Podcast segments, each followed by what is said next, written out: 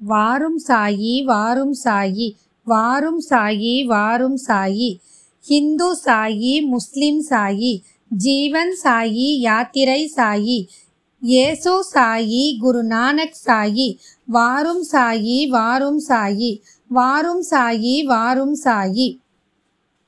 தெய்வங்களும் சித்தர்களும் இது உங்கள் தமிழ் பாட்காஸ்ட். வணக்கம். இன்னைக்கு நம்ம சாய் சத் சரித்திரத்தில் அத்தியாயம் பதினொன்று பார்க்க போகிறோம் சகுன பிரம்மமாக சாயி. டாக்டர் பண்டித்தின் வழிபாடு. ஹாஜி சிதிக் ஃபால்கே ஐம்பூதங்களின் மேல் பாபாவின் கட்டுப்பாடு. இந்த அத்தியாயத்தில் பிரம்மத்தின் அவதாரமான சகுண பிரம்மமான சாயியை விளக்குவோம். அவர் எங்கனம் வழிபடப்பட்டார் எங்கனம் அவர் பஞ்ச பூதங்களை இயற்கை சக்திகளை கட்டுப்படுத்தினார் என்பதை காண்போம். சகுண பிரம்மமாக சாயி கடவுளுக்கு அல்லது பிரம்மத்திற்கு இரண்டு விதமான வழிபாடுகள் உண்டு. ஒன்று அவதரிக்காத நிர்குண வழிபாடு.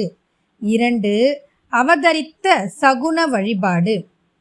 இரண்டும் ஒரே பிரம்மத்தை குறித்தாலும் நிர்குணம் உருவமற்றது சகுணம் உருவமுள்ளது.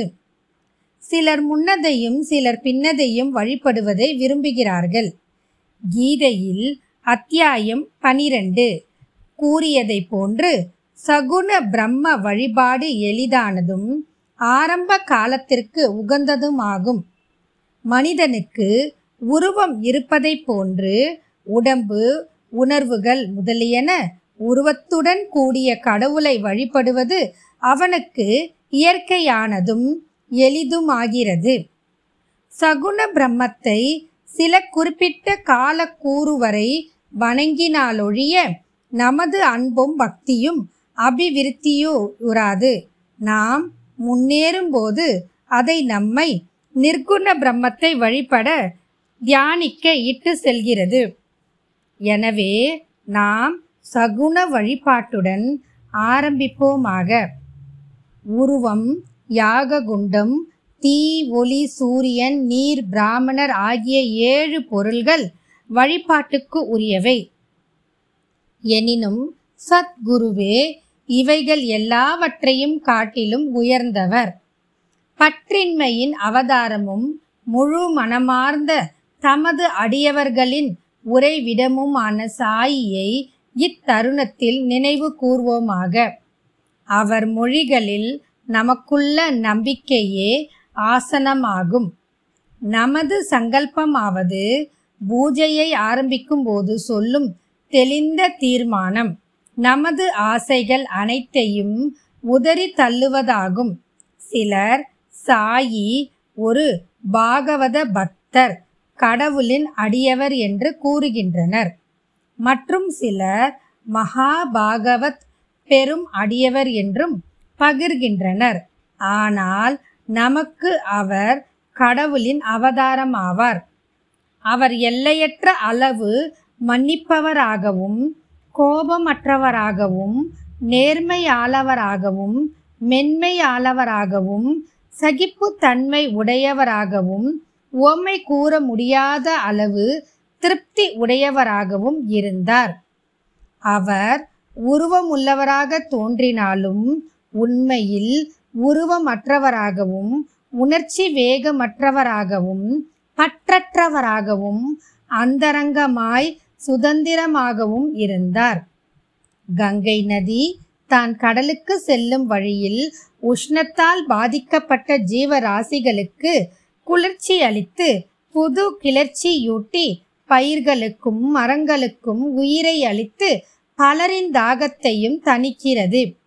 இதை போன்றே சாயி போன்ற புண்ணிய புருஷர்கள் ஆத்மாக்கள் வாழ்ந்து கொண்டிருக்கும் போதே அனைவருக்கும் துயராற்றி ஆறுதல் நல்குகிறார்கள். கிருஷ்ண பரமாத்மாவும் ஞானி எனது ஆத்மா எனது வாழும் உருவம் நான் அவரே அவரே எனது தூய வடிவம் என்று கூறியிருக்கிறார். சத்து சித்து ஆனந்தம் என அறியப்படும் இந்த விவரிக்க இயலாத ஆற்றல் அல்லது கடவுளின் சக்தியே ஷீரடியில் சாயி என்னும் ரூபத்தில் அவதரித்தது. ஸ்ருதி தைத்தரிய உபனிஷிதம் பிரம்மத்தை ஆனந்தம் என விவரித்திருக்கிறது. இதை நாம் தினம்தோறும் நூல்களில் படிக்கிறோம் அல்லது கேட்கிறோம்.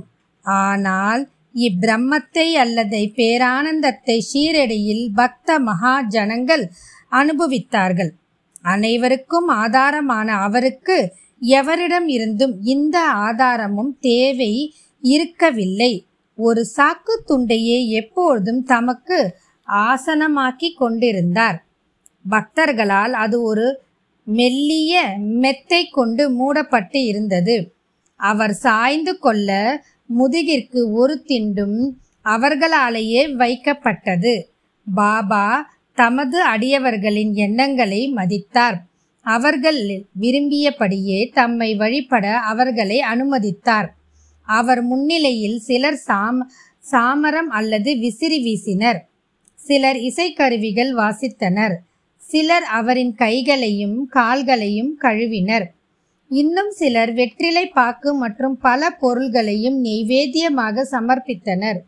ஷீரடியில் அவர் வாழ்ந்தது போல தோன்றினாலும் அவர் எங்கும் வியாபித்திருந்தார்.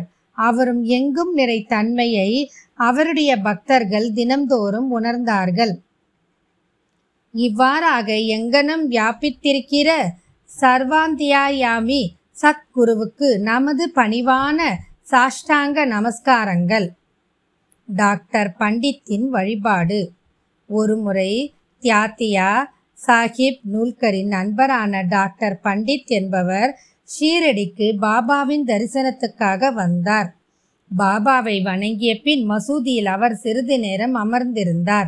பாபா அவரை தாத்தா பட் கேல்கரிடம் செல்லுமாறு பணிந்தார். தாத்தா பட்டிடம் அவர் சென்றார். தாத்தா பட் அவரை நன்கு வரவேற்றார். தாத்தா பட் பூஜைக்காக தமது வீட்டை விட்டு புறப்பட்டார். அவருடைய டாக்டர் பண்டித்தும் சென்றார். தாத்தா பட் பாபாவை வழிபாடு செய்தார். இதுகாரும் எவரும் பாபாவின் நெட் நெற்றிக்கு சந்தனம் பூச துணிந்ததில்லை. மஹால் சபதி மட்டுமே பாபாவின் கழுத்தில் சந்தனம் பூசுவது வழக்கம். ஆனால் எளிய மனதுடைய இவ்வடியவரான டாக்டர் பண்டித் பூஜை பொருட்கள் வைத்திருந்த தாத்தா பாட்டின் பாத்திரத்தை எடுத்து போய் அதிலிருந்து பிசையப்பட்ட சந்தனத்தை எடுத்து திரிபுன்றா எனப்பட்ட மூன்று கோடுகளை பாபாவின் நெற்றியில் இட்டார் பாபா எல்லோருக்கும் வியப்பை அளிக்கும் வகையில் ஒரு வாதத்தை கூட கூறாமல் அமைதியாய் இருந்தார். அன்று மாலை தாத்தாபட் பாபாவிடம் நெற்றியில் சந்தனம் பூசுவதை நீங்கள் தடுத்து கொண்டு இருந்தாலும் இப்பொழுது டாக்டர் பண்டித் அங்கனம் செய்ததை நாங்கள் எப் தாங்கள் எப்படி அனுமதித்தீர்கள்? என்று கேட்டார். இதற்கு பாபா டாக்டர் பண்டித் நம்மை பாபாவை அவரது குருவான காக்கா புராணிக் என்று அழைக்கப்பட்ட தோபேஸ்வரை சேர்ந்த ரகுநாத் மகாராஜ் என்று நம்பி இருந்ததாகவும் அவர் குருவுக்கு அவர் செய்து கொண்டிருந்ததை போன்றே அவர் தமது நெற்றியிலும் சந்தனம் பூசியதாகவும் தெரிவித்தார். எனவே பாபாவால் தடுக்க இயலவில்லை.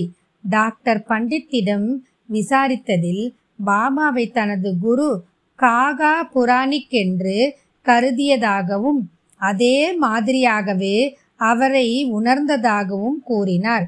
எனவே அவர் தனது குருவுக்கு செய்வதை போன்றே திரிபுண்டரத்தை பாபாவின் நெற்றியிலும் இட்டார். பக்தர்கள் விரும்பியவாறே தம்மை வழிபட பாபா அவர்களை அனுமதித்தார். எனினும் சில சமயங்களில் அவர் வினோதமான முறையில் நடந்து கொண்டார். சில சமயங்களில் பூஜை தட்டை தூக்கி எறிந்து சீற்றமே அவதரித்தது போல் நின்றிருப்பார். அப்போது அவரை எவரே எவரே அணுக முடியும்? சில சமயங்களில் அவர் பக்தர்களை கடிந்தார். சில சமயங்களில் மெழுகை காட்டிலும் மென்மையாய் இருந்தார். சாந்தத்துக்கும் மன்னிப்புக்குமான ஓர் உருவாய் இருந்தார். கோபத்தால் அவர் குலுங்குவது போல் தோன்றினாலும் அவரது சிவந்த கண்கள் சுற்றி சுற்றி உருண்டாலும் அவர் அந்தரங்கமாக பாசத்தின் தாரையாக தாயன்பு உடையவராக இருந்தார். உடனே தமது அடியவர்களை கூப்பிட்டு அவர்களிடம் தான் ஒருபோதும் கோபமாக இருந்ததே இல்லை என கூறி தாயார் தங்களது குழந்தைகளை உதைத்தார்களானால் கடனா கடலானது ஆறுகளை புறக்கணித்ததென்றால் தாமும் அடியவர்களின் நலன்களை அலட்சியம் செய்வேன் எனவும் பகர்ந்தார். தமது பக்தர்களின் அடிமையான அவர் எப்போதும் அவர்களுக்கு ஆதரவாய் இருப்பதையும் அவர்கள் நம்மை அழைக்கும் போதமெல்லாம் மறுமொழி கூறி அவர்களின் அன்பை பெறுவதற்குமே எப்பொழுதும் அவர் பெரிதும் விரும்பினார். சாஜி சித்திக் பால்கே பாபா எப்பொழுது ஒரு அடையவரை ஏற்றுக்கொள்வார் என்பதை அறிய முடியாது. அது அவரது இனிய சங்கல்பத்தையே பொறுத்தது. இக்கூற்றுக்கு சிதிக் பால்கேயின் நிகழ்ச்சி ஓர் எடுத்துக்காட்டு. கல்யாண சேர்ந்த சிதிக் பால்கே என்ற ஒரு முகமதிய பெருந்தகை மெக்கா மெதினாவுக்கு புனித யாத்திரை செய்துவிட்டு ஷீரடிக்கு வந்தார். வடக்கு நோக்கிய சாவடியில் அவர் வாழ்ந்தார்.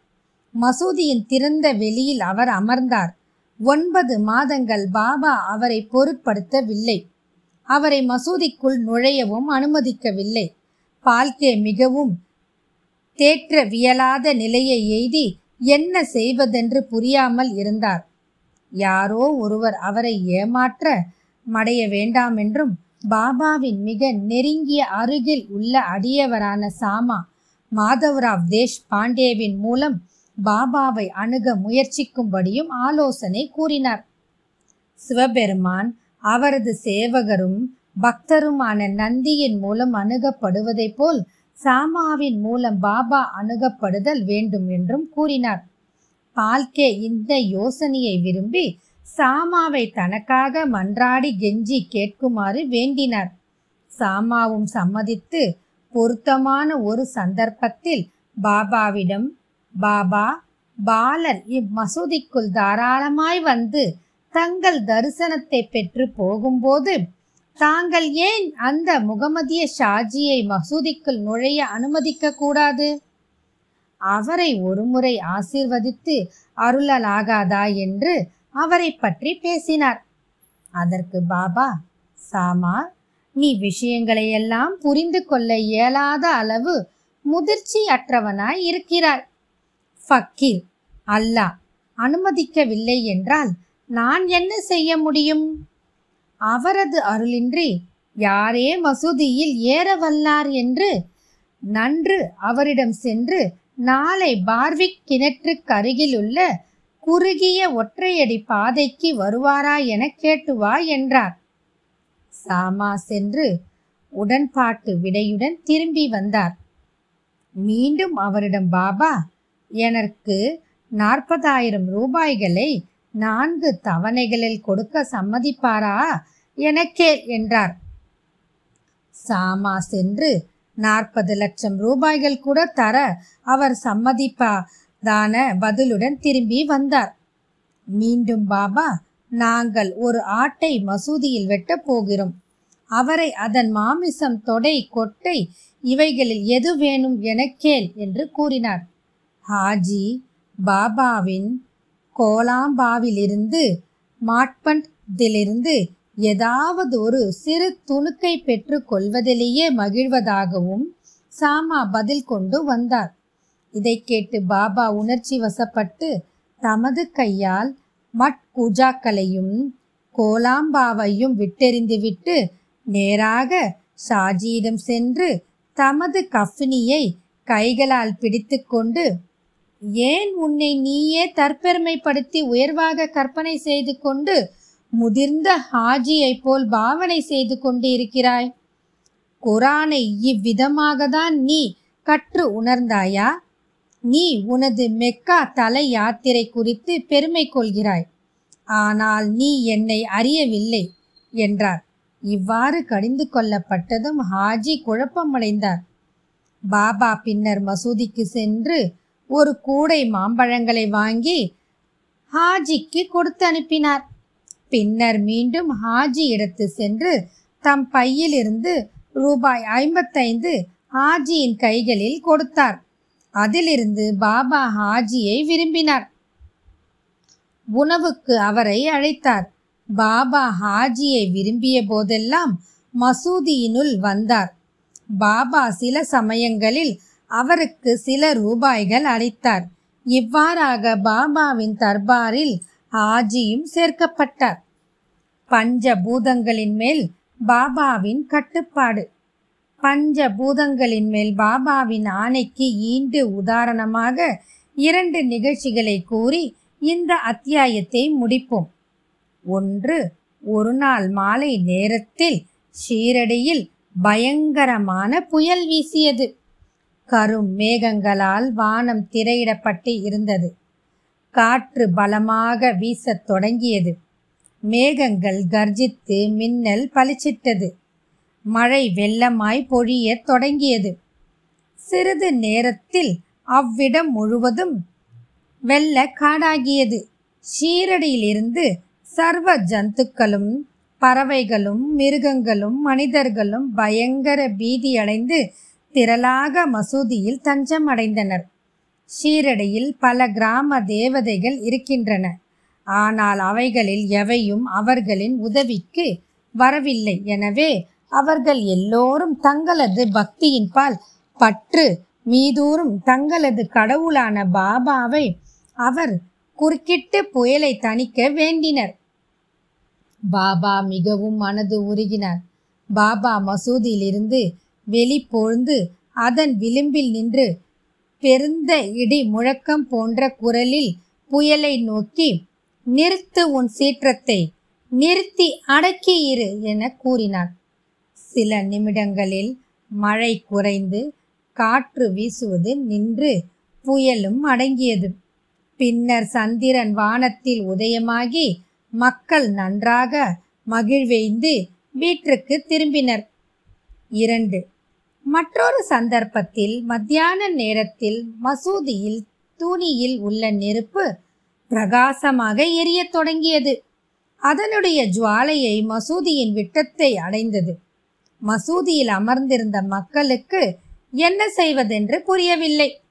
தண்ணீரை அதன் மீது ஊற்றும்படியோ அல்லது ஜுவாலையை தணிப்பதற்கு வேறெதுவும் செய்யும்படியாகவே பாபாவை கேட்க அவர்களுக்கு துணிவு வரவில்லை. ஆனால் சிறிது நேரத்தில் பாபா என்ன நிகழ்ந்து கொண்டிருக்கிறது? என்பதை உணரத் தலைப்பட்டார். தமது சட்காவை எடுத்து முன்னுள்ள ஒரு தூணின் மீது ஓங்கி அடித்து கீழிறங்கு அமைதியாய் இரு என்றார். ஒவ்வொரு தடியின் அடிக்கும் ஜுவாலை கீழிறங்கி தொடங்கி சில நிமிடங்களில் குறைந்து துணி அமைதியாகவும் சாதாரணமாகவும் ஆகியது. இதுவே நமது சாயி கடவுளின் அவதாரமாகும். தம்முன் வீழ்ந்து பணிந்து சரணாகதி அடைந்த எந்த மனிதரையும் அவர் ஆசிர்வதிக்கிறார். தினந்தோறும் பக்தியுடன் இவ்வத்தியாயத்தை படிப்பவர் எல்லா கேடுகளிலும் இருந்து விடுபடுவர். இது மட்டுமன்று எப்பொழுதும் சாயின் மேல் பக்தி உடையவர்களாகவும் அன்பு உடையவர்களாகவும் இருந்து வெகு விரைவில் கடவுள் காட்சியை பெறுவார். எல்லா ஆசைகளும் நிறைவேறி முடிவில் அவாவற்றவராக உயர்நிலை எய்துவார். ஸ்ரீ சாயியை பணிக அனைவருக்கும் சாந்தி நிலவட்டும். இத்துடன் இந்த பதிவு இனிதே நிறைவு பெறுகிறது. மீண்டும் மற்றும் ஒரு பதிவில் சந்திப்போம். வாழ்க வளமுடன்.